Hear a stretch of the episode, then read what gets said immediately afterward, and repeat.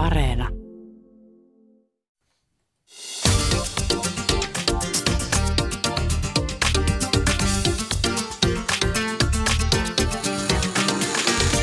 Yle Puhe, torstaisin kello yksi ja Yle Areena. Mahadura ja Österkan. Yle Puhe. Ja tervetuloa rakkaat kuuntelijat Mahadura Ösperkanin. Viharikosten määrä on ollut kasvussa Suomessa. Vuodesta 2015 eteenpäin viharikosten määrä on melkein kaksinkertaistunut. Yleisin viharikoksen motiivi on uhrin etniseen tai kansalliseen taustaan perustuva ennakkoluulo tai vihamielisyys. Viharikosten epäilty kuuluu usein kantaväestöön ja uhri johonkin vähemmistöryhmään. Paljon puhutaan rakkaat kuuntelijat siitä, miten maahanmuutto on uhka Suomen turvallisuudelle, mutta vähemmän puhutaan siitä, onko Suomi turvallinen Suomessa asuville maahanmuuttajataustaisille sekä rodullistetuille suomalaisille. Tänään me puhutaan siitä, miten rakennetaan turvallinen Suomi. Studiossa meillä on vieraana ylikomisario Jari Taponen sekä monimuotoisuusasiantuntija Sara Salmani. Tervetuloa. Kiitos paljon. Kiitoksia. Tervetuloa minunkin puolestani. Tuota, Turun Sanomat uutisoi tämän vuoden alussa, että Suomi on maailman turvallisin maa. Ja, ja tuota, tätä oli laatimassa tätä, tätä raporttia muun muassa sisäministeriö, ja tässä raportissa käsiteltiin siis turvallisuutta neljällä osa-alueella, jotka oli äh, ihmisten turvallisuuden tunne ja avun saanti, rikollisuus, tapaturmat ja onnettomuudet sekä yhteiskuntarauha ja vakaus. Suomalaisista 89 prosenttia pitää Suomea turvallisena maana. Sehän on aika mieletön saavutus. Tässä kohtaa mä kysyisin teiltä, rakkaat vieraat, että, että miten te koette Suomen turvallisuustilanteen juuri nyt? Tämä pitää paikkansa kyllä omasta mielestä ja, ja myöskin tota, jos katsotaan yhteiskunnan kehittymistä verrataan muihin maailman tai Euroopan valtioihin, niin kyllähän Suomi on turvallinen maa monella mittarilla. Ja, ja jos esimerkiksi katsotaan nyt rikollisuutta, niin Suomi kuuluu Pohjoismaihin, jossa rikollisuus on ollut alhaisella tasolla ja, ja se jotenkin peilaa siihen pohjoismaisen hyvinvointiyhteiskunnan rakenteisiin. Jari, mikä on sun mielestä se suurin syy sille, että Suomi on turvallinen maa, maailman turvallisin maa? Varmaan liittyy siihen, että me luetaan toinen toisiimme todella paljon. Eli keskinäinen luottamus on suuri. Sitten on myös tietysti viranomaisen luottamus on, on perinteisesti suuri. Tämä on varmaan yksi keskin, keskeisistä tekijöistä, miksi me tunnetaan, että meillä on turvallista. Toki sitten tietysti meidän julkiset palvelut on verrattain hyviä. Toki sitten varjopuolina tietysti tähän jos heittää, niin tämmöinen alkoholi sävytteinen väkivalta, niin se on aika korkea. Toisaalta sitten taas myöskin naiset kokee kotona paljon väkivaltaa. Mutta pääosin meidän, mä niin allekirjoitan kyllä tämän tämän tutkimustuloksen. Jari, mainitsitkin tuossa just sen, että, että toisaalta sitten taas äh, Suomi on, on erittäin vaarallinen maa, jos ajatellaan vaikkapa naista, ja naisiin kohdistuva väkivalta on Euroopan kärjessä, että sanotaan, että e- Suomi on EUn turvattomin maa naiselle, ja samaan aikaan sitten se on turvallisin maa koko maailmassa. Eikö tässä ole joku ristiriita? Tästä on ristiriita, ja turvallisuuskäsitteenhän on hyvin paradoksaalinen. Samalla kun me tunnetaan, että me ollaan turvassa, olo on turva, turvallinen, niin sitten me ei välttämättä huomata sitä, että meillä, meidän yhteiskunnassa on sellaisia asioita, mihin meidän pitäisi kiinnittää huomiota. Ja sellaista on esimerkiksi naiset, sitten on myöskin vähemmistöt. Vähemmistöt kokee turvattomuutta. Ja jos turvallisuus, tämä paradoksaalisesti tulee oikeastaan siitä, että me voidaan ajatella turvallisuutta myöskin niin, että me haetaan – turvallisuutta toisten kustannuksella. Ja tämä on tämä niin kääntöpuoli, että, että jotta me voidaan tuntea olevan tur, turvassa, niin meidän täytyy osoittaa joku, joka meitä uhkaa. Ja se uhka noin niin kuin pääsääntöisesti katsotaan aina ää, rajojen ulkopuolelta tai sen yhteisön ulkopuolelta. Joku sieltä ulkopuolelta meitä uhkaa. Niin tämä on se paradoksi, johon meidän täytyisi kiinnittää huomiota. Ja silloin meitä jää huomaamatta ne kotona tapahtuva väkivalta ja tässä omassa yhteisössä tapahtuva tällainen epätoivottava käyttäytyminen. Monimuotoisuusasiantuntija Sara Salmani, niin kuin sanoin tuossa juonnossakin, että kun puhutaan turvallisuudesta, niin puhutaan usein turvallisuudesta kantasuomalaisten näkökulmasta. Ja, ja ikään kuin, että maahan, maahanmuuttajat on se uhka, joka vaarantaa Suomen turvallisuuden. Mutta jos sen kääntää niin kuin toisinpäin, niin mä haluaisin sulta kysyä, että onko Suomi turvallinen maa täällä asuville maahanmuuttajille, ensimmäisen polven suomalaisille, ruskeille suomalaisille, rodullistetuille suomalaisille? Mitä sä ajattelet siitä? Tota, mä haluan ensiksi komppaa sitä, että mä oon aina ollut ylpeä siitä, että mä voin esimerkiksi jättää mun kolmevuotiaan tyttären leikkimään pihalle ja mulla on tosi turvallinen olo siitä, jota monessa maassa ei ole. Mutta sitten on myös tutkimustuloksia, mitkä osoittaa, että Suomi on yksi rasistimimmista maista EU:ssa. Ja nämä on myö- myös asioita, mitkä meidän täytyy ottaa huomioon. Ja kuten Taponen tässä mainitsi, niin me eletään sellaisessa paradoksisessa ma- maassa tässä hetkellä, että joillakin on tosi vahva turvallisuuden tunne, joillakin taas ei. Mm. Sara, onko sun turvallisuuden tunne muuttunut tässä viime aikoina? Sä sanoit, että sä oot ylpeä siitä, että Suomi on niin turvallinen maa. Öm, sanotaan näin, että mä mietin kahdesti nykyään. Ja ennen mun ei tarvinnut. Öö, mä oon siis itse puoliksi suomalainen, puoliksi iranilainen, syntynyt Suomessa, mutta mä kuulun vähemmistöön, koska mä käytän hijabia, eli huivia. Öm, ja myös mun sukunimi on erilainen kuin mikä kantasuomalaisessa voi olla. Niin mä jotenkin sulaudun tähän, tai mut laitetaan siihen laatikkoon, että mä oon vähemmistön edustaja automaattisesti. Ja. Sä sanoit, että sä mietit asioita kahdesti. Mm. Mitä, mitä sä niin joudut miettimään? Öm, mä mietin asioita esim. ihan niin kuin päivittäisiä, että uskallanko mä seisoo metroasemalla, metron lähellä vai vähän kauempana, koska esimerkiksi Lontoossa on huivipäisiä naisia työnnetty metron alle. Tai mä mietin asioita, että miltä, tyt, miltä mun tyttär, kun se kasvaa, että miltä siis tuntuu, tuleeko siitä ikin tuntuu, että se on täysin suomalainen. Mm. Mun on pakko kysyä, mm. me, ka, ei, ei siis tää on ihan mahtavaa, koska me nostettiin täällä niin kuin Susanin kanssa samaan aikaan kynät ja musta tuntuu, että me molemmat meinattiin kysyä samaa toisiltamme, että onko sul, onko sä koskaan kelannut noita asioita, mitä Sara tossa just sanoi? Tai, et, tai onko sä, onko sä kelannut, onko sä pelännyt jotenkin sun niin kuin, turvallisuutta tai et, et, et, onko sä kokenut, että se olisi ollut uhattuna? Kuule, kun mä olin just kysymässä sitä samaa kysymystä itse asiassa sulta.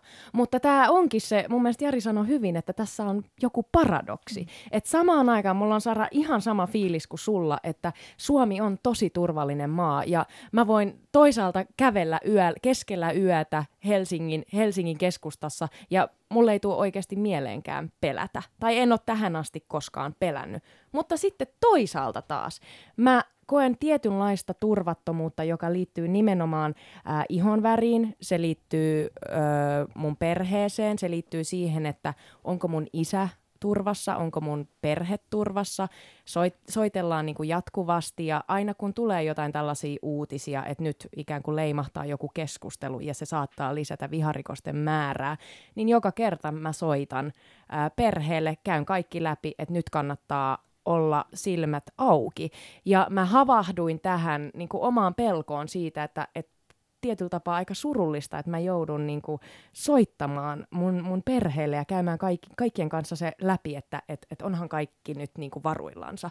Mutta mut, joo, eli tietyllä tapaa koen, että Suomi on todella turvallinen maa ja mä oon niin ylpeä tästä, mutta samaan aikaan on tuo yksi asia, joka mietityttää erittäin suuresti tällä hetkellä. Mutta oot sä Jaamur miettinyt näitä asioita? No siis nyt on pakko niin kuin siis myöntää, että samalla linjalla meillä on kelannut asia ihan täysin samoja. Mä oon itse asiassa niin kuin ajatellut tosi pitkään, että et, et, et, et mulla ei ole mitään hätää täällä ja Suomi on tosiaan niin kuin to, turvallinen. Niin kuin ehkä mä vertaan myös sitä jotenkin tosi paljon sitten omaan synnyinmaahan Turkkiin, että uskaltaisinko mä Turkissa tiedätkö, niin kuin naisihmisenä liikkua ihan mihin aikaa tahansa tai, tai mennä, mennä tiettyihin paikkoihin. Eilen junassa tapahtui niin kuin tosi erikoinen juttu, jolloin mulla ekan kerran, tiedätkö, vähän silleen niin kuin iski pieni paniikki ja mä säikähin. Mä olin siis yläkerrassa ja mä en niin kuin nähnyt, mutta mä kuulin, että joku tuli yl, niin kuin alhaalta ylös rappus ja hirveän kovaa juosta ja siellä on se lasten vaunu, niin siellä on semmoinen tavallaan niin kuin esto-ovi ikään kuin ja sitten se paukautti sen oven auki ja mä ajattelin, tiedätkö, että mitä nyt niin kuin tapahtuu. Ja siis se oli niin kuin, yhtäkkiä mua vaan, siis, ja se ei varmastikaan ollut mitään, mä en tiedä, oliko tämä henkilö niin kuin etsimässä sen lasta sieltä lasten vaunusta tai mitä, mutta tiedättekö, se niin kuin rutas sen oven sille todella kovaa kiinni, niin mä jotenkin siis tosi nopea mietin, että onko tässä joku vaaratilanne. Ja mulla ei ole ikinä ennen tullut mitään tollasta. Ja, ja kyllä mä oon niin kuin välillä, kun mä liikun junalla tosi paljon, niin tulee vähän se tie, tietty, mutta mä en osaa selittää, että mistä se pelko mm. tulee tai mistä se johtuu. Mutta kyllä se on se, mitä sä sanoit, mitä enemmän sitä lukee kaikista erilaisista niin vihori, viharikoskeisseistä ja, ja ymmä muista, niin se jotenkin niin kuin tuo sitä pelon tunnetta. Kun kuuluu vähemmistöön tai ihmisjoukkoon, jolla ei yleensä ole valtaa, niin silloin ajattelee näitä asioita, mitä ne ihmiset, jotka on vallassa, jotka on tämän hetkellä tota, taposen tapasia ihmisiä, eli keskikäisiä valkoisia miehiä, niin heidän ei tarvitse edes ajatella, aa mä oon mies, pitääkö mun pelätä yöllä, aa mä kuulun vähemmistöön, saattaako joku rasisti hyökätä mun kippuun. Jari, mi- miltä nämä meidän pelot sun korvaan kuulostaa tai t- nämä mitä pointteja heitettiin tässä? Kuulostinko nyt aivan niin kuin hysteeriseltä, että, että mitä, mikä siellä junassa muka eilen oli hätänä? Ei, ei lainkaan, vaan tosi uskottavia tarinoita ja se on sitä arkea, mitä tänä päivänä ehkä kohdataan enemmän ja enemmän ja missä se sitten johtuukaan, niin kyllähän tämä ilmapiiri on, on jollain lailla polarisoitunut, että meillä esimerkiksi vihapuhetta, niin sitä pyritään normalisoimaan hyvin paljon. Tietysti sosiaalinen media on yksi sellainen paikka, missä siellä on helppo, helppo levittää.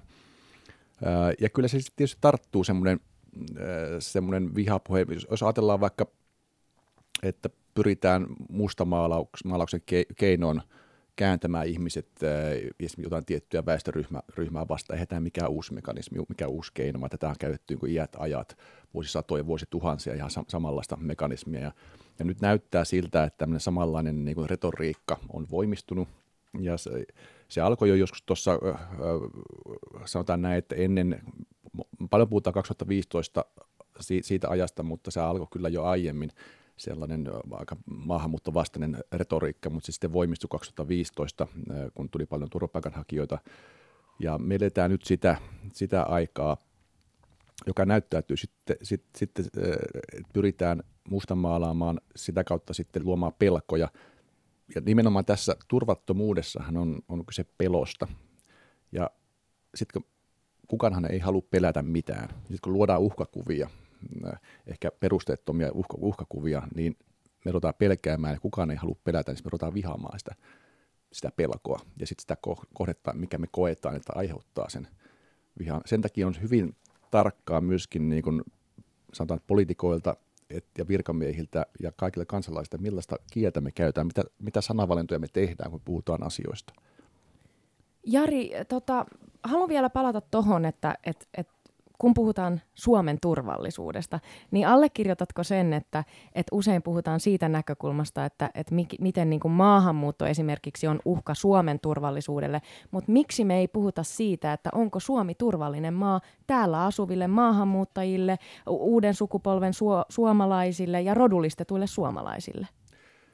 Joo, allekirjoitan kyllä. Ja mun mielestä tämä johtuu nimenomaan tästä, se on varmaan tällainen ihan ihmisen sisä syntyneen ominaisuus, me pyritään määrittelemään joku uhka, niin kuin tuossa aiemmin, aiemmin sanoin, ja se joku, joku, en muista hänen nimeään, se, oli joku yhdysvaltalainen, olis, olisiko ollut presidentti, joka sanoi, että, sanoi että, että vihollinen, kun vihollista määritellään, niin se täytyy olla jotenkin ulkoisesti tunnistettavissa ja yleensä etnisesti tunnistettavissa ja kuitenkin tarpeeksi vahva luodakseen tällaista niin sotilaallista pelkoa. Ja tällaisia, jos katsotaan nyt, millaista retoriikkaa me meidän yhteiskunnassa jaetaan, niin kyllähän me niin kuin muslimit on maalattu sellaiseksi, tällaiseksi äh, niin kuin helposti äh, havaittavaksi äh, ja riittävän pelokkaa, tai pelkoa aiheuttavaksi, ei voi sanoa niin yhdeksi ryhmäksi, mutta kuitenkin äh, niin, jotka aiheuttaisivat niin meidän yhteiskunnalle jotain pelkoa. Puhutaan väestönvaihdosta ja tällaista hyvin tämmöistä äärioikeistolaisesta retoriikasta, joka sitten aiheuttaa ihmisissä pelkoa. Mm. Sara, tähän mä haluaisin vielä sulta kommentin. Mikä sun näkemys on siihen, että miksi me ei puhuta julkisessa keskustelussa äh, siitä, että onko Suomi turvallinen maa täällä asuville rodullistetuille suomalaisille? Se on tosi hyvä kysymys ja mulla ei ole siihen ihan täydellistä vastausta. Mutta se, että – mistä vihapuhe kumpuaa tai mistä niin kuin, ähm, niin usein sanotaan siitä, että rasismi tai vihapuhe tai ennakkoluulo, se johtuu tietämättömyydestä. Mutta mun mielestä se voi olla myös hyvin tietoista. Ja mulla on siitä tosi monta ihan niin kuin itse omassa elämässä esimerkkiä siitä. Ö, kun mä olin A2-islamillassa, niin kun puhuttiin islamista, niin heti nostettiin esille jihadistivideoita. Kun puhuttiin naisten hijabista, niin heti nostettiin esille naisia, joilla oli burka päällä.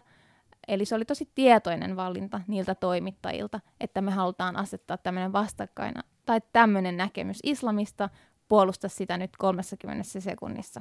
Tähän... Miten sä hei, miten sä sen teit? Nyt, nyt, niin kuin, nyt, nyt anna nyt Ösperkanin hypätä, hypätä tähän, koska toi on niin kuin se, mitä me ollaan tosi paljon kohdattu mm. Susanin kanssa, niin, niin meidän työssä, niin kaikessa tavallaan siinä meidän arjessakin. Mit, mitä sä siinä sitten kolmen se, 30 sekunnilla, tie, oliko sä ensinnäkin tietoinen siitä, että asetelma on tämä ja kysymykset on tämä? Tiesitkö sä, mihin sä olit ikään kuin, niin kuin joutumassa? En. Et tietenkään. En. No mitä sä sitten teit?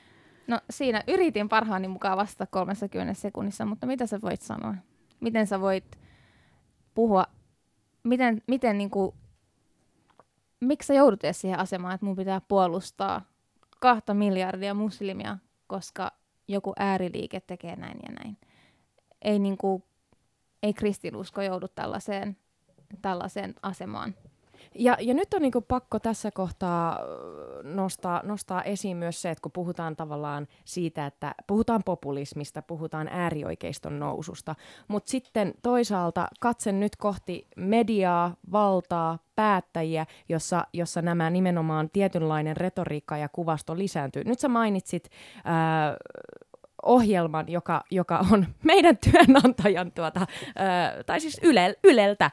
Ja olen huomannut saman ilmiön, että kun puhutaan esimerkiksi muslimeista, joka kerta kun valitaan ö, näkökulma siihen ja, ja tehdään videoita, klippejä, niin, niin siihen otetaan ö, todella tämmöinen ääriesimerkki. Ja me ollaan Jaamurin kanssa monessa projektissa törmätty tähän samaan ilmiöön, joka on tietoinen valinta nimenomaan, niin kuin sä Sara sanoit, toimittajilta, ohjaajilta, että nostetaan tämä näkökulma esiin, tämä pelottava näkökulma esiin. Mutta sitten jos mä ajattelen niin kuin, äh, Ösperkania, joka on muslimi. Miksi hänen kaltaisia tarinoita ei nosteta? Hän on vahva suomalainen, Turun turkkilainen nainen. Miksi tällaista tarinaa ei nosteta niissä keskusteluilloissa? Miksi se on aina tämä tietynlainen ää, narratiivi? Onko teillä siihen näkemystä?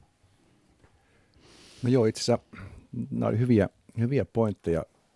Jos ajatellaan vira, viranomaistiedotusta vaikkapa, niin kyllähän niin turvapaikanhakijoihin liitetään hyvin usein se leima, että, että voi olla, että mukana on joku jihadisti, voi olla, että on terroristi.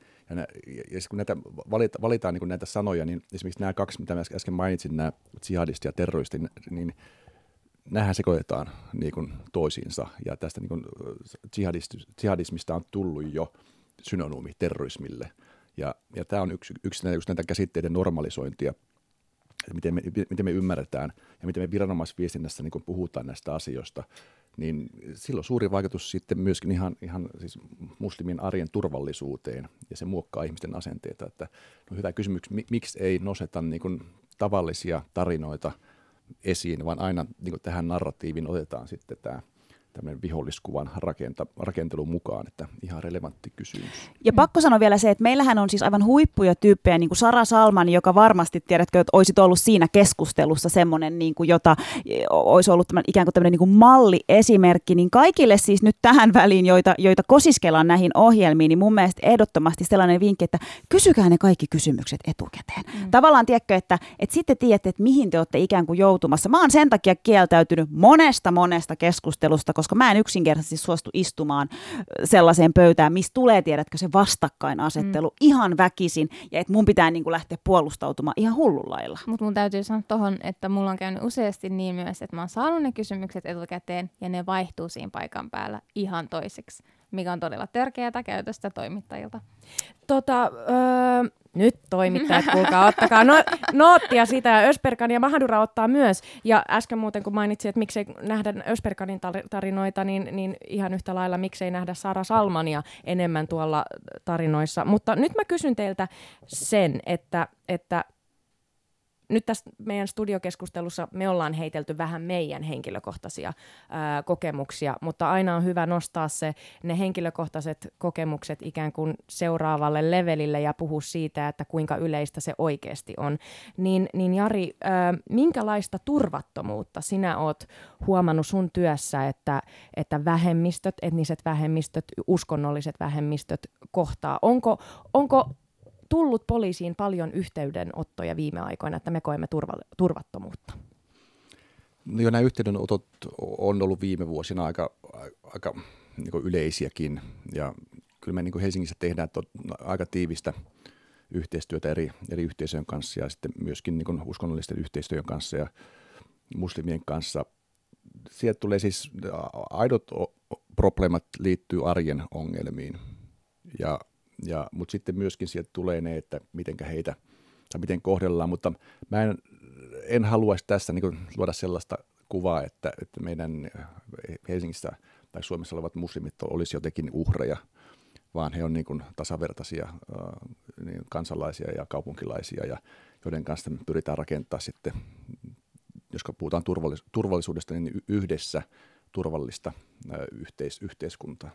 Saralle vielä sama kysymys, että minkälaista, ää, minkälaista turvattomuutta sä oot huomannut, kun sä oot kuitenkin aktiivinen, ää, aktiivinen ja aktivisti ja teet paljon töitä näiden aiheiden tiimoilta, niin, niin minkälaista huolta sä oot kohdannut sun työssä? Se, että tämä on alkanut lähteen somekommenteista oikeisiin tekoihin, kun tullaan vandalisoimaan yhteisöjen rakennuksia ympäri Suomea. Se on teko. Ja se, että me ollaan niinku siirrytty siitä vaiheesta, että se on vain jotain, mitä mä nyt heitin somessa oikeasti siihen, että mä oon miettinyt tätä kotona ja mä meen ja mä teen tämän. Niin se on pelottavaa.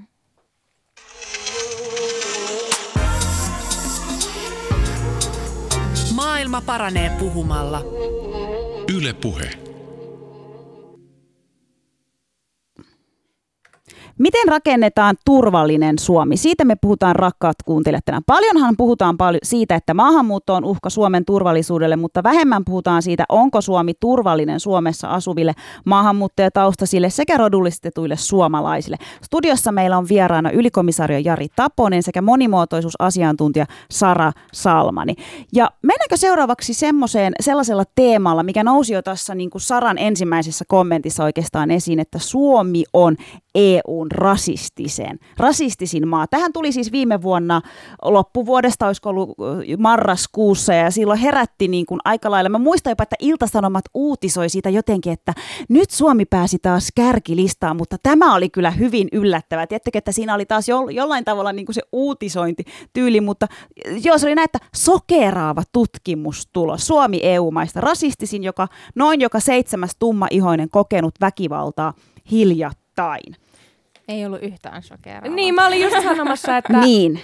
mä olin just sanomassa, että oliko tämä toisaalta sokeraava tieto ja kenelle se oli sokeraava tieto. Tästähän me olemme ma- ma- me, no, mutta se oli niille puhuttu. Iltasanomin toimittajille shokeraavaa. e, mutta en mä sanoisi noinkaan Jaamur. Mun mielestä niin kun, tavallaan se, että laajemmin julkisessa keskustelussa äm, jotenkin puhutaan siitä, miten ne on yksittäisiä tekoja ja anna toisesta korvasta mennä sisään ja toisesta ulos, että ei haukku haavaa tee. Ja tämähän liittyy vaikka keskusteluun blackfaceista tai, tai keskusteluun siitä, että minkälaisia vitsejä saa heittää. Tämä kaikki kytkeytyy toisiinsa. No, nyt tällainen tutkimustulos on tullut. Lähes kolmannes afrodiasporaan kuuluvista ihmisistä on kokenut EU-maissa rasistista häirintää viiden vuoden aikana, ja noin neljännes tummaihoisista ihmisistä on kokenut rotusyrjintää työssä tai työtä etsiessään. Tämä on Euroopan unionin perusoikeusviraston FRAn tutkimuksesta selvinnyt tieto. Ja, ja tota, Suomi nousi tässä tilastossa kärkeen. Ää, mitä ajatuksia teille heräs tästä uutisesta? Otetaanko ensi ylikomisario Jari Taponen? Kun sä luit tämän uutisen, niin mitkä, mitkä oli ne ensimmäiset? Pettynyt tietenkin. Mutta sitten taas toisaalta niin mä tätä, tätä asiaa jonkun verran tietysti työssäkin ollaan käsitelty tätä aihetta ja kyllä se tietysti näkyy, jonkun verran esimerkiksi somessa, moni teistä, tai olette varmasti kaikki sosiaalisessa mediassa, niin kyllähän se sieltä tämän kuvan voi saada aika helposti kiinni. Ää, no, tietysti tähän liittyy sitten monia muitakin asioita, että ei pelkästään ne kansalaiset ole, ei, ei voi sanoa, että kansalaiset on pelkästään niin rasistisia.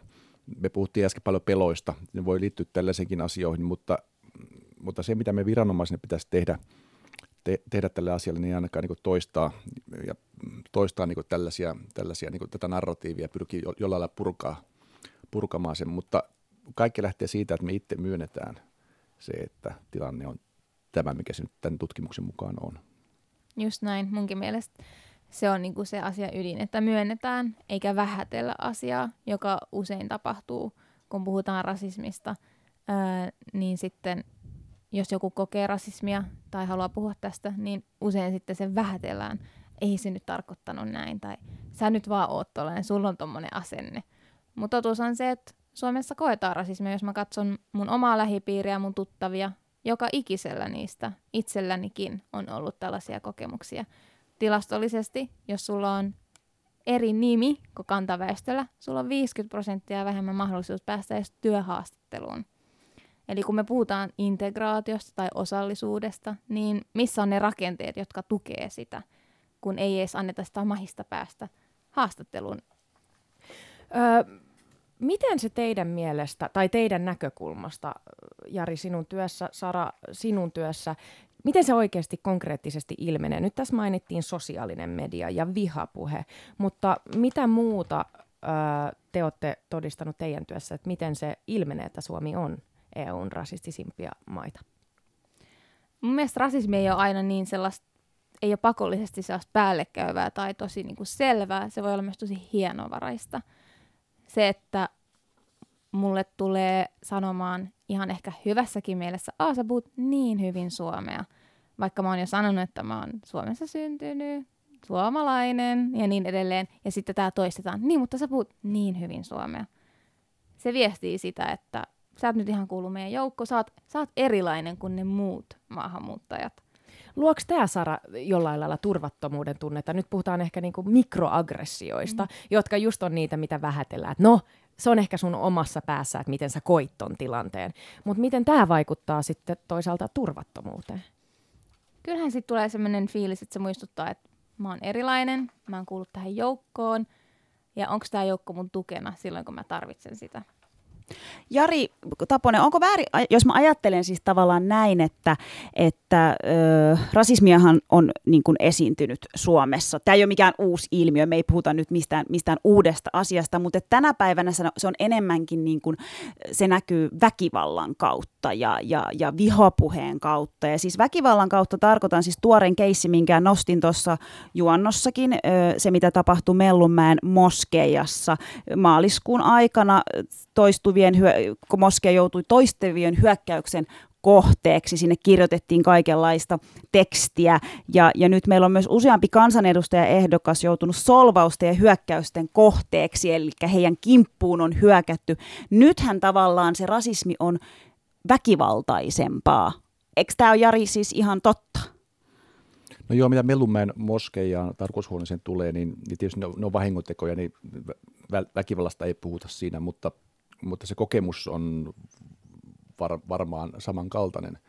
Eli, eli jotain vähemmistöä kohtaan, niin kuin tässä, tässä vaiheessa Mellunmäen moskeja yhteisöä kohtaan hyöketään sillä lailla, että saadaan se koko, koko yhteisö pelokkaaksi. Sillä, Mä koin sen jotenkin väkivaltaisena ta- tekona. En tiedä, Joo. Sara, ootko, mitä mieltä sä oot, niin kuin, mitä, mitä Jari sanoi, että sitä ei ehkä voi... Mitä mieltä sä oot itse tästä? No, kyllä mulle tulee myös se fiilis, että se oli väkivaltaista, koska se oli silleen meidän rakennukseen hyökättiin aggressiivisella tavalla tai koskettiin aggressiivisella tavalla. Ja mä oikeasti itkin, niin kuin, nytkin kun mä haluan puhua siitä, niin mua itkettää, koska se oli tosi pelottavaa. Mm. Joo, siis en missään nimessä, Joo, en halua, halua väheksyä, mutta, mutta turvattu, mutta aivan varmasti, varmasti tota, mm. tuo lietso. Ja tämä on niin se, sitä, mitä mä tuossa puhuin, että jos me niin annetaan vihapuheen ja tämmöisen niin toisiuttamisen, tällaisen, tällaisen niin keskustelun niin jatkuu ilman, että kukaan siihen puuttuu, niin ennen pitkää, kun se vihapuheen ilma, tai vihailmapiirin laajenee, niin silloin on aina helpompi tehdä niitä viharikoksiakin sitten samalla. Ja tämä ilman muuta niin tämä vahingonteko, jota niin Tei Moskeijaan niin kohdistui, niin viharikos ihan sel- selkeästi. Mm. Ja kyllä me täytyisi yhteiskuntana pystyä tällaiseen vastaamaan paremmin. Mutta sitten jos puhutaan niin tästä rasismista, että, että kuinka syvällä se sitten, sitten niin ehkä meillä on, että me itse sitä huomata, niin ei me tarvitse mennä katsomaan meidän koulukirjoja, kautta historian kirjoja, maantieteen kirjoja, että miten me nähdään itsemme osana maa, maailmaa ja osana Eurooppaa, niin kyllä me, se antaa jo semmoisen kuvan, että me ollaan maailman napa tässä ja kaikki muut on jotain muita. Sitten sit kun meillä ei ole ollut maahanmuuttoa vasta kun oikeastaan kun Neuvostoliiton Neuvostoliitto hajosi, niin sen jälkeen me rupesi tulemaan pikkuhiljaa. Me eletään vielä sellaista kautta, että me ollaan ihmeissään niin erilaisten ihmisten kanssa. Me ei osata niin suhtautua heihin. Ja sitten ilmenee just näin, että tullaan sulta kysymään, että, että puhuuko se niin suomea, vaikka sä oot syntynyt Suomessa, niin emme ihmettele yhtään, että toi, toi, toisen luokan kansalaisen tunne tulee ja sitä kautta niin menee oikeudenmukaisuus, se oikeudenmukaisuuden tunne rapautuu sitä kautta myös turvallisuuden tunne. Mm. Toisaalta Jari Suomessa sitten on ollut saamelaiset ja romanit jo jonkin aikaa, että, että periaatteessa voidaanko puhua hirveän uudesta ilmiöstä, jos puhutaan, puhutaan vaikka rasismista, mutta mut mä, kun aika paljon öö, pyöritään tämän keskustelun ympärillä siinä, että, että puhutaan just – mikroaggressioista, puhutaan vihapuheesta, puhutaan sosiaalisesta mediasta. ja jotenkin tuntuu siltä, että se, se ei välttämättä anna ihan sitä kuvaa, että kuinka vakavasta ilmiöstä on oikeasti kyse. Nyt jos mä palaan tuohon raporttiin, jossa todettiin, että Eurooppa koetaan EUn rasistisimmaksi maaksi, niin siinä Suomessa 14 prosenttia vastanneesta kertoi joutuneensa fyysisen hyökkäyksen kohteeksi, kun keskiarvo eri maissa oli vain 5 prosenttia. Siinä on aikamoinen, siinä on aikamoinen ero. Ähm, niin tota, jos puhutaan vähän siitä kynnyksestä vihapuheesta viharikokseen, niin, niin mistä me puhutaan? Me puhutaan silloin siitä, että pyritään luomaan semmoinen ilmapiiri, että tällainen fyysinen väkivalta on hyväksyttyä näitä kohtaan, ketä kohtaan vihapuhetta lietsotaan. Ja tästä tästä niin puhutaan, että ihmiset rupeaa näkemään tietyt asiat ö, uhkana tai jotenkin sanotaan näitä vähempi arvoisina kuin, kuin muut. Jari, eikö ole totta kuitenkin, että, että jos puhutaan, niin kuin, nyt on viime aikoina paljon tutkijat puhunut siitä, että rasismista on tullut salonkikelpoista. Eli sitä nähdään jo päättäjien tasolla. Ähm, tietynlainen retoriikka on lisännyt, ja tämähän, tämähän lisää sitä mielikuvaa, mikä ehkä kantasuomalaisille syntyy sitten, että mikä on se uhka, niin kuin tässä, tässä on puhuttu. Niin, niin, niin mistä me oikeasti, kuinka todennäköistä on, että kun me lietsotaan pelkoa ja vihaa, näin keskusteluissa, somessa, päättäjätkin saattaa osa sitä tehdä, niin, niin kuinka monta askelta siitä on niin, että se lietsoo sitä tietynlaista ilmapiiriä yhteiskunnassa ja voi jopa kannustaa viharikoksiin? No ilmapiirin, niin kuin ollaan huomattu, niin on, onhan se muuttunut. Jos katsotaan vaikka neljä vuotta sitten, jolloin meillä oli vaalit, niin kyllä ilmapiiri on paljon tunkkaisempi nyt ja, ja nyt puhutaan paljon, paljon nimenomaan, puhutaan niin vihapuhe on yleistynyt tänä aikana ja nyt on tapahtunut joitakin näitä, näitä häirintyjä, jopa, jopa sitä fyysistä väkivaltaa e, ehdokkaitakin kohtaan ja, ja sitten käytetään niin keppihevosena sitä, että meille, meille tulee tällainen uhka kuin, kuin muun maalaisia tai jotain, jotain erilaisia. Yleensä, yleensä niin kuin sanoin, että se, me kohdistetaan se aggressio niin vähemmistöihin vähemmistöihin enemmistönä. Mm. Mutta mitä sä nyt sitten kysytkään? sä vastasit kyllä ihan hyvin tuohon, mutta mä vielä halusin tietää viharikosten kohdalta esimerkiksi, niin osaatko sanoa, että mikä tilanne on Suomessa tällä hetkellä? Ketkä joutuu viharikosten uh, uhreiksi ja, ja mil, miten tilanne on muuttunut? No joo, neljässä vuodessa on muuttunut huonompaa suuntaa vihapuheen kannalta. Viharikokset on kasvanut tuossa tuossa sen, sen jälkeen, kun tämä 2015 turvapaikanhakijoita tuli lisää, niin sen jälkeen viharikokset on noussut. Ja toki täytyy muistaa niissä, että meille poliisille tulee tietoa vaan murto-osa kaikista rikoksista. Ja, ja se myöskin, jos puhutaan viharikoshan täyttyy silloin, kun sitä rikoksia tehdään niin vähemmistöjä kohtaan ja siinä on tämmöinen viha, vihamotiivi, niin kuinka paljon meille tulee tietoa niistä, niin sekin on taas niin eri asia. Että se sitten riippuu ihan siitä, että kuinka paljon niin kuin esimerkiksi maahanmuuttajat tai vähemmistö, vähemmistöt yleensä luottaa poliisiin, että me tehdään sille jotain tai me kyetään tekemään sille jotain. Kaikki riippuu. Tällaisia niin mekanismeja on näiden, näiden lukujen takana. Jossain törmäsin sellaisen lukuun, että 70 prosenttia viharikoksista on ä, rasistisin motiivein tehtyä. Varmaan. Miten tämä, Sara, Sara, mitä ajatuksia sulle herää tästä, nimenomaan tästä vihapuheesta ja sen siitä askeleesta viharikoksiin? No se ei ole pitkä ja se on niinku huomattu mun mielestä. Öö, myös se niinku Taponen mainitsi tässä, että miten me niinku viestitään asioista ja mikä on se merkitys että miksi järjestetään hätäkokous, kun vähemmistöt tekee rikoksia. Mikä on se pointti siinä, mikä on se viesti, mitä me halutaan lähettää meidän yhteiskunnalle? Me soitettiin hei myös tota, sisäministeriön poliisiosaston kehittämispäällikölle Tarja Mankkiselle ja me kysyttiin, että kuinka huolissaan hän on Suomen tämänhetkisestä tilanteesta ja mistä hän on siis ennen kaikkiaan huolissaan. Niin kuunnellaan se tähän väliin. Eniten huolissani Tietysti mä olen huolissani siitä, että tällainen ääriajattelu on lisääntynyt. Että jos ajattelee esimerkiksi näitä, näitä tällaisia äärioikeistolaisia ryhmiä, niin nehän on tullut näkyvämmäksi ja ne haluaa näkyä ja ne haluaa niin kuin antaa sellaisen kuvan, että he on, heillä on merkitystä tässä yhteiskunnassa. Ja voi sanoa, että niin kuin tällainen vastakkainasettelu kaikkinensa on lisääntynyt. Ja sitten mistä mä olen huolissani on se, että hirveän mustavalkoisena nähdään maailma. Eikä tämä ei koske pelkästään sit ääriliikkeitä, vaan ihan laajemmin suurta mm. yleisöä. Että hirveän valmiita ollaan näkemään asiat yksinkertaistettuna mustavalkoisina ja sitten lähdetään etsimään niitä vihollisia. Tämä tarkastelunäkökulma on paljon tällainen, että hyvä, paha – eikä tällainen, että hyvä, huono, jonka kautta sitten pystyttäisiin lähtemään etsimään myös ratkaisuja. Mikä on sun mielestä suurin motiivi viharikoksille? Poliisin tietoa tulleista viharikoksista, niin sen mukaisesti edelleen suurin motiivi on tällainen etninen tausta ja kansallisuus, mutta uskonto tulee siinä heti toisena, ja uskontoon liittyvien viharikosten määrä on kasvussa. Hmm. Et nämä on ne motiivit, jotka niin kuin näissä poliisin tietoa tulleissa rikoksissa on ne tärkeimmät. Ja se, mikä minusta on huolestuttavaa, on positiivista on se, että ihmiset tekee ilmoituksia viharikoksista.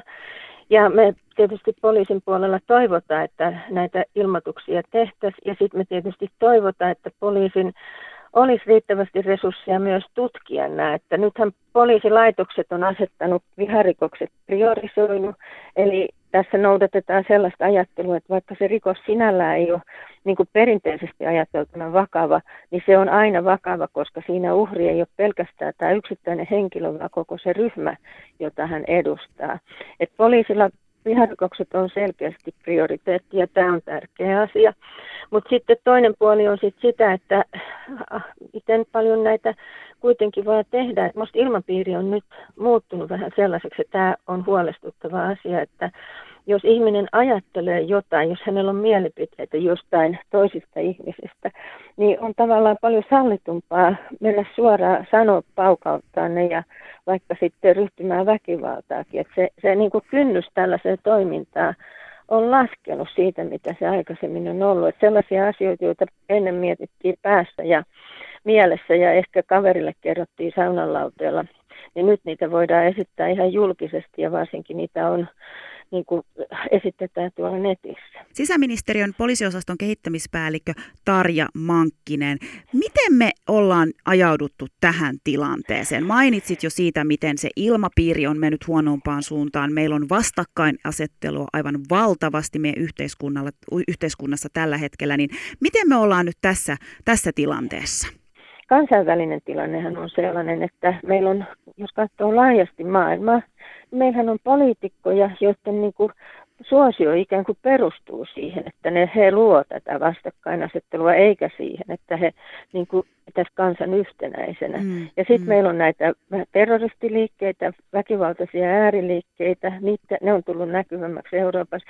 Et meillä on paljon tällaista myös ulkoapäin tulletta painetta, joka niin kuin antaa ihmisille ikään kuin luvan, luvan tehdä tällaisia tekoja ja ja toimia näin, niin kuin he mm. kokee ehkä, että he saa tällaisen luvan, koska tämä on, koska on esimerkkejä, jotka osa on ihan merkittävissä asemissa, jotka niin kuin ikään kuin sanoo, että tämä on ihan okei tehdä näin. Vaikka sehän ei missään tapauksessa näin ole, että meillähän on, on rikoslaki, joka vetää selvät rajat, mutta sen lisäksi meillä on yhdenvertaisuuslaki, joka myös kieltää kaiken näköisen häirinnän ja vihapuheet. Meillä on niin kuin ihan lainsäädäntöäkin tähän liittyen, plus sen lisäksi tietysti niin on järkevää, kun täällä yhdessä eletään, niin elet, elät, eletään rauhassa ja rinnakkain. Mikä on meidän päättäjien tehtävä Suomessa? Miten meidän päättäjät vois rikkoa vastakkainasettelua ja lisätä vuorovaikutusta meidän yhteiskunnassa?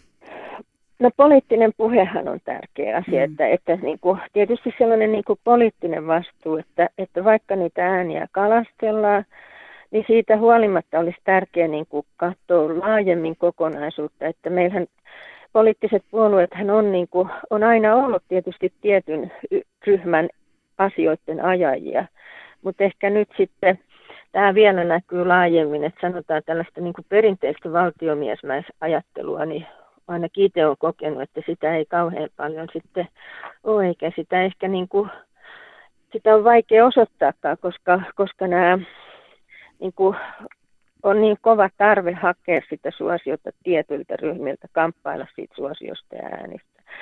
Että, että tämän poliitikoilla on iso vastuu. Loppuun vielä lyhyesti, Tarja. Miten meidän tulisi lisätä täällä asuvien maahanmuuttajien, ensimmäisen polven suomalaisten, rodullistettujen ja ruskeiden suomalaisten turvallisuutta? Viranomaiset pystytään niin kuin tekemään paljon asioita ja viranomaiset tekee paljon asioita. Niin kuin mä just mm. totesin sen, että poliisilla viharikosten tutkinta on prioriteetti, tämä on tärkeä asia. Mutta sitten sellaiseen niin kuin arkipäivän turvattomuuteen, joka ilmenee esimerkiksi liikkumisessa julkisilla paikoilla ja tämä tavallaan tämä tällainen sen kyseenalaistaminen päivittäin, että, että onko oikeutta olla täällä ja onko oikeanlainen suomalainen, niin se on niin kuin vaikeampi asia, koska ei siihen viranomaismääräyksellä pystytä puuttumaan. Että, niin mä luulen, että se, niin kuin se turvattomuuden tunne tulee siitä, että, että varmaan turvallisuusuhkia on enemmän, mutta sen lisäksi se, niin kuin se henkinen tavallaan puoli on iso asia, että, että, että ainakin mitä mä oon puhunut tuttavien ja ystävien kanssa, niin sellaiset, jotka tuli 90-luvun alussa, Suomeen, niin, heidän, niin kuin, heillä oli paljon suuremmat edellytykset kotoutua. Että nyt tämä tällainen yhteiskunta, missä koko ajan arvioidaan, että kuka on riittävästi suomalainen ja onko oikeanlainen suomalainen ja mitkä oikeudet saa, ikään kuin ne ihmisoikeudet olisi jollain tavalla riippumaisia siitä etnisestä taustasta, niin tämä varmasti niin kuin syö sitä turvallisuuden tunnetta mm. ja lisää myös sellaista tunnetta epäoikeudenmukaisuudesta. epäoikeudenmukaisuudesta. Mm. Ylepuheessa Mahadura ja Ösberkan. Ja siinä kuultiin sisäministeriön poliisiosaston kehittämispäällikön Tarja Mankkisen puhelinhaastattelu. Studiossa meillä sitten vieraana ylikomissaario Jari Taponen sekä monimuotoisuusasiantuntija Sara Salmani. Ja hei, nyt mä haluan heittää teille heti kysymykseen. Sara, ensimmäisenä sulle.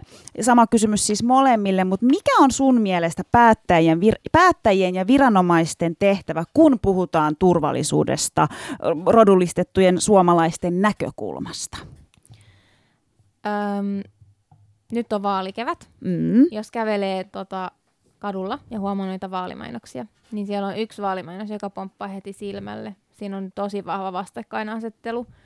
Öö, siinä on, että onko tämä se Suomi, minkä me haluamme. Ja sitten siinä on niinku ihana valkoinen perhe vas versus tulipalo ja nigabia käyttävä nainen ja ihan niinku tosi tosi vahva kontrasti ja ääritaipu. Niin mulla on kysymys se, että miksi tämä on sallittua? Mm ja miksi sen pitää olla sallittua.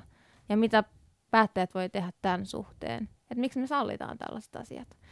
Että tämä on jotain, mitä päättäjät ja viranomaiset pystyy miettimään. Ja sitten myös se, että okei, yhteistyö on tosi hyvä, mutta se, että myös annetaan niitä asemia ihmisille, jotka on jo täällä, suomalaisia, jotka kuuluu vähemmistöön, niin annetaan niille ne asemat, koska niillä on insightia ja inputtia var- vahvasti, jota ne pystyy tarjoamaan sitä asiantuntijuutta. Mm. Jari. Joo, siis mikä, mikä tehtävä on, niin, niin onko tämä Sari sanoi tosi hyvin siitä, siitä että miksi, mikä on niin poliittisten päättäjien vastuu ja millaista vastakkainasettelua lietsotaan esimerkiksi nyt niin vaalien aikana. Paljon siis vedotaan siihen sananvapauteen ja nyt meillä on oikeus sanoa tämä, koska, koska täällä on sananvapaus, mutta sitten ei oteta itse vastuuta siitä, että mitä niillä sanoilla saadaan aikaiseksi, niin tämä on niin yksi sellainen asia. Toki tämä liittyy nyt tähän populismiin ja että halutaankin luoda sitä vastakkainasettelua, eikä päinvastoin purkaa sitä. Mutta kyllä me niin niin poliisina, niin meidän keskeinen tehtävä on nimenomaan pyrkiä purkamaan näitä vastakkainasettelua ja polarisaatiota. No silloin tietysti vastakkainasettelullahan on sitten osapuolia, joiden kanssa me ollaan tekemisissä. Mutta hankaluus siinä tulee, niin kuin me viime, viime perjantaina juttelin erään äärioikeistoon kuuluvan kanssa pitkän puhelun ja, ja ja tota, siinä vaiheessa rupesi tulla hankaluuksia, kun tietysti mä, mä oon huomannut, että kaikilla siis osapuolilla on pelkoja. Ja kaikki kuitenkin haluaa tehdä poliisin kanssa yhteistyötä, mutta ne lähtökohdat on niin eri, eri kaltaisia. Mutta siinä vaiheessa, että meiltä odotetaan niin paljon, me saadaan, niin me, jos me ollaan niin sillä niin rakentajina pyritään olemaan, niin me ollaan helposti myöskin sitten syntipukkina siinä että meillä annetaan se äh, syntipukin roolis loppujen lopuksi ja sitten laitetaan meille paljon vastuuta, mutta sitten kääntää toisenpäin, että hei, mikä sun oma vastuu on, että miksi, miksi sun täytyy mennä härkkimään niin paljon, että sitten tulee se siinä, siinä jännittyneessä tilanteessa tulee konfliktia, tulee väkivaltaa, mm. Niin sitten se onkin yhtäkin käyty niin, että ei, ei olla valmiita ottamaan sitä vastuuta itse si, siinä asiassa. Ja, ja tämä on toisaalta niin hankalaa, mutta tämä on tietysti meidän duuni, me pyritään purkaa tätä, mutta suurin, ää, mitä me voidaan tässä tehdä, niin on, on tietysti taata niin vähemmistöjen turvallisuus, kaikkien turvallisuus, ää, mutta sitten myöskin tässä polarisaation rakenne on sen kaltainen, että me täytyy, niin kuin, jotta me itse polarisoida, niin täytyy se viesti ää, niin kuin keskittää sille niin sanotulle hiljaiselle enemmistölle, jotka ymmärtäisivät, tajuaisi, mitä – tässä on tapahtumassa yhteiskunnassa, jotta he ei valitse puoliaan sitten näistä ääripäistä. Mm.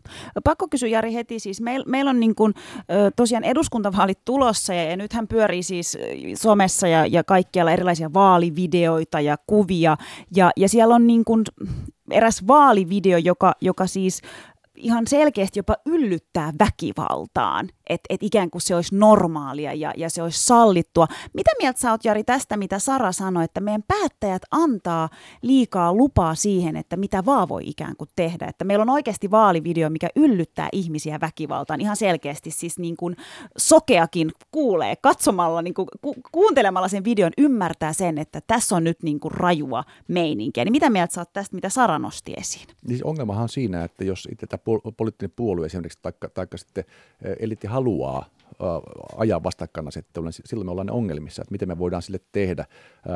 Toki siinä vaiheessa, kun raja menee rikki, että puhutaan rikoksista, niin totta kai sitten me täytyy niin tutkia ne rikokset ja rikoksina ne asiat. Et ei, rajat pitää olla sille, että mikä on sallittu ja mikä ei. Eikö se ole toisaalta Jari sitten hankalaa. Jos, jos sun duuni, jos mä niinku, en tiedä mikä sun duuni sitten loppujen lopuksi on, mutta jos mä ajattelen näin, että sun duuni on ylläpitää sitä turvallisuuden fiilistä Suomessa, eikö näin voi sanoa? Vaikkapa näin. Joo, niin eikö se sun duuni vaikeudu siinä kohtaa, kun päättäjät lietsoo ää, vastakkainasettelua? No nimenomaan tuo oman suolansa tähän työhön ja ei pidä, tämä työ, voi sanoa, että tämä ei, ei kovin tylsäksi jää, mutta tämä on yksi semmoinen, niin mikä tässä on tullut esimerkiksi verrattuna viime vaaleihin, tämä on ihan selkeä niin kuin muutos. Ja, ja siitä sitten niin kuin t- tulee mieleen se, että no, jos niin kuin sisäministeriönkin puhelussa äsken ilmeni se, että, että vastuu on päättäjillä siinä, että minkälaista ilmapiiriä luodaan, niin miten ihmeessä täällä asuvat rodullistetut ihmiset voi koskaan tuntea oloaan turvalliseksi, jos edes päättäjätasolla ei kiinnitetä huomiota siihen, miten puhutaan eri ihmisistä? Miten, me, miten voidaan säilyttää se luottamus viranomaisiin ja päättäjiin? No jos mä puhun omasta puolestani tai poliisin puolesta, niin me ollaan nimenomaan se, organisaatio, se viranomainen, joka tuo järkeä tähän keskusteluun ja tuo niitä faktoja, että miten tässä yhteiskunnassa, mitkä pelisäännöt on ja, ja miten mennään eteenpäin. Että, ja siihen me pyritään. Toki se ei aina ole helppoa, että kyllä jos kat- Suomi on iso maa ja ja tota, poliisiakin on, on erilaisia ja, ja, ja ulostuloja on erilaisia, mutta niin kauan kuin me pysytään niissä perustus, peruslain hengessä ja mitä Mankkinenkin tuossa mainitsi, rikoslain ja yhdenvertaisuuslain lain hengessä, niin emme kovin väärässä voida olla. Tässä tota, ollaan viime aikoina puhuttu myös paljon po- etnisestä profiloinnista ja myös, myös niin kuin poliisin sisällä ää, olevista asenteista on ollut tämä Facebook-ryhmäkeisi, johon Mahdura Ösperkankin on joskus päässyt. Ää, mutta tota, mä kysyisin sitten näin päin, että koska tämähän on rakenteellista rasismia ja, ja sit, sitähän sä et voi päättää, että mitä yksilötasolla kukakin ajattelee, oli asema mikä tahansa, niin, niin tota, Sara, sä oot monimuotoisuusasiantuntija. Minkälaista yhteistyötä pitäisi alkaa rakentaa, jotta rakenteellinen rasismi, oli se päättäjätasolla, viranomaisissa, poliisissa, jotta me päästäisiin yhteisymmärryksen ja me voitaisiin rakentaa turvallista Suomea yhdessä? Siihen täytyy osallistua oikeat ihmiset. Siihen, sitä ei voi tehdä niin, että ö, siinä on kanta suomalaisia, enemmistöön kuuluvia suomalaisia yrittämässä ratkaista ongelmaa, mikä ei hirveästi henkilökohtaisesti liity niihin. Eli osallisuus on vahva, vahva asia tässä. Ja sitten jos miettii, mä nostin esille, tämä on yksi esimerkki, just se, että jos hakee työhaastattelua ja jos on ulkomaalainen nimi, niin se on 50 prosenttia vähemmän, vähemmän tota, mahdollisuutta päästä työhaastatteluun. No monet firmat on alkanut tekemään anonyymirekrytointia. Esimerkiksi orkesteri teki tätä, että kun ne halusi enemmän naisia niiden orkesteriin. Ja ne teki esimerkiksi blind auditions, eli öö, meni verhon taakse esi- koe esiintymään ja ei tiedetty, oliko se nainen tai mies. Ja tämä lisäsi sitä, että orkesterissa oli 40 prosenttia enemmän naisia. Eli tällaisia, tämä on vain yksi pieni esimerkki, mutta tämmöisiä rakenteita, jotka tukee sitä, että päästetään vähemmistöt ääniin, annetaan niille sellaisia työtehtäviä ja asemia, jotka pystyy edistämään tätä asiaa. Ja sitten myös se, että että oikeasti tehdään päätöksiä sen suhteen, että mikä on sallittua ja mikä ei. Ja tuohon voisi lisätä vielä sen, että jos, jos me puhutaan turvallisuudesta ja oikeudenmukaisuuden tunteesta, niin meidän täytyy ensin päättää tässä yhteiskunnassa, että, että tehdäänkö me se yhdessä ihmisten kanssa, yhdessä vähemmistöjen kanssa, vai halutaanko me sulkea pois ihmiset. Ja tämä on semmoinen keskeinen asia, mikä täytyy ymmärtää tässä nyt, nyt kun meillä – Suomi monimuotoistuu, monikulttuuristuu, niin jos me ei olla valmiita ottaa ihmisiä mukaan rakentamaan tätä yhteiskuntaa, niin kyllä me ollaan enemmän tai myöhemmin sitten hankaluuksissa. Ja sitten myös sekin, että me ollaan puhuttu tästä monesti, että miten niin kuin me viestitään asioista ja miten sana, sanoilla on merkitystä, että kuinka kauan me puhutaan maahanmuuttajista, toisen sukupolven maahanmuuttajista, kolmannen sukupolven maahanmuuttajista, milloin meistä tulee oikeasti suomalaisia. Se on jo se kysymys, mitä mä mietin mun tyttären kohdalla koko ajan. Että tämä on myös jotain, mikä niin kuin yleisilmapiiriin vaikuttaa, että, että milloin meidät kaikki koetaan suomalaisiksi. Nyt te saatte molemmat heittää pointseja. Ja itse asiassa Jari, sä mainitsit eilen, kun puhuttiin puhelimessa, niin, niin että yhteistyötä tehdään jo eri tahojen kanssa, mikä on tosi tärkeää. Ja, ja siitä ehkä niin kuin julkisessa keskustelussa voisi puhua enemmänkin, että nostetaan tavallaan niitä projekteja, niitä hyviä yhteistyötä, jotka toimii ja kantaa he, hedelmää. Niin Jari, mitä sä sun työssä oot kokenut, että mitkä, mitkä on oikeasti niitä tärkeintä pointteja, ää, jotta voidaan luoda sitä yhteistyötä ja sitä meininkiä, että nyt me rakennetaan yhdessä tämä Suomi?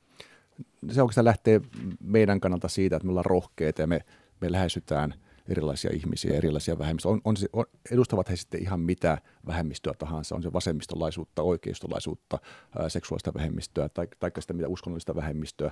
Ollaan aktiivisia itse. Esimerkiksi lauantaina meillä oli, pyydettiin uskonnollisia yhteisöjä ää, tapaamiselle, tai itse asiassa se lähti heistä itsestään. He olivat koonnut ää, ryhmän, joka halusi tulla, tulla meidän kanssa juttelemaan ja, ja me pyydettiin meille, meille ne ja jopa meidän äh, poliisikomentaja keskeytti lomaansa tullakseen tapaamaan äh, heitä, vähemmistöjä ja keskustelemaan heidän arjestaan ja turvallisuusongelmista. Et, eli kyllä me otetaan tosi vakavasti näitä asioita. Samoin tästä äh, Mellunmäen rukoshuoneen sotkemisesta viime sunnuntaina me sitten tultiin, tultiin tota, tähän yhteistempaukseen mukaan ja, ja tuomaan se viesti poliisilta, että hei, me ollaan teidän tukena tässä hommassa. Sara, minkälaisia pointteja sä nostaisit? Sä itse asiassa Mellunmäen moskeijan äh, keissin yhteydessä olit aikamoinen, aikamoinen nainen, kun viidessä päivässä järjestit kampanjan ja tempauksen, josta Jari just sanoi, hashtag kaveria ei jätetä, niin, niin mun mielestä toi on, on semmoinen tavallaan, että nyt kun ollaan puhuttu päättäjistä ja päättäjien tehtävistä, median tehtävistä, miten valitaan sanoja, miten puhutaan, niin sitten jos tuodaan tämä keskustelu yksilötasolle ja sinä yksilönä järjestit tämän tempauksen yhdessä monen aktivistin kanssa, niin mikä merkitys tällaisella on sitten? Aivan mahtava merkitys ja me ollaan puhuttu tästä, että miten me saadaan se hiljainen enemmistö liikkeelle, niin nämä on niin täydellisiä esimerkkejä siitä, että, että vaikka sitä vihapuhetta tulee somessa niin paljon, niin pitäisi aina jaksaa puuttua siihen, koska niiden argumentit on loppujen lopulta todella heikot ja ne pystyy helposti kääntämään ylös alasin. Ja se, että se oli niin, se oli niin tärkeää ja niin ihanaa, että mä en tehnyt sitä yksin. Meitä oli paljon ihmisiä eri taustoista, eri uskonnoista tai uskonnottomia, jotka lähti tähän mukaan ja halusi näyttää, että ei me Suomessa kaveria jätetä, että me ollaan tässä yhdessä ja me ei sallita vihapuhetta eikä viharikoksia, niin se oli tosi tärkeää. Ja eikö sinne paikan päälle saapunut 400 ihmistä Joo, yli sateisena 400. päivänä? Joo, sunnuntaina sateisena päivänä Mellunmäkeen yli 400 ihmistä viiden päivän sisään. Itse asiassa me mainostettiin sitä vain kolme päivää, niin tota, olihan se ihan sika hyvä fiilis. Ja siellä oli tosi hyviä puheenvuoroja eri puolueehdokkailta, muun muassa Tarja Mankkinenkin oli siellä ja sitten eli aktivisteja, toimittajia, artisteja ja eri uskonnon edustajia. Ja nämä on, nämä on mun mielestä mahtavia, että nyt tavallaan ää, alussa kun otettiin faktat esiin ja välillä tuntuu, että asiat näyttää synkältä, mutta sitten näinä hetkinä oikein sitä liikuttuu, että wow, miten mahtavaa ja wow, että poliisi on ollut siellä tukemassa. Näistä tulee se fiilis ja tällaisia viestejä pitäisi olla enemmän säännöllisin väli, väliajoin. Ehdottomasti pitäisi olla enemmän ja se on hyvä muistaa, että arjessakin voi aina tehdä jotain siellä. Just jättää sen somekommentin, että hei, lopeta se vihapuhe. Tai jos näkee kadulla, että joku jo, koutuu, jo, koituu syrjityksi, niin menee sen puolelle tai antaisi pienen tuen eleen, hymyilee, että hei, mä oon sun puolella, kaikki on fine. Nämä on jo tosi merkittäviä. Jari, onko sulla jotain, jotain vinkkiä, miten jokainen meistä suomalaisesta voi vaikuttaa siihen, että tämä olisi turvallinen? No onko tässä tuli mainittua, Sari sanoi niin nämä nimenomaan nämä asiat, että, että tietysti ensinnäkin se lähtee siitä, että me ymmärretään monimuotoisuutta. Että me ei olla vaan, niin nähdään maailma mustavalkoisena. Ja sitten kun nähdään, että jotain nimenomaan sorsitaan tai syrjitään tai, tai paho, jopa pahoinpidellään, niin rohkeasti väliin vaan ja puhutaan siihen, että kyllä me täytyy, me täytyy niin sillä lailla pysyä yhtenäisenä tässä, tässä maassa, että me ei anneta itsemme tai jonkun toisen tahon lyödä kiilaa meidän yhteiskunnan väliin ja luoda tätä polarisaatiota, mikä nyt on käynnissä selkeästi. Että tähän me saadaan pystyä itse vastaamaan olemalla, olemalla vahvoja. Kiitoksia keskustelusta. Kiitos. Kiitos.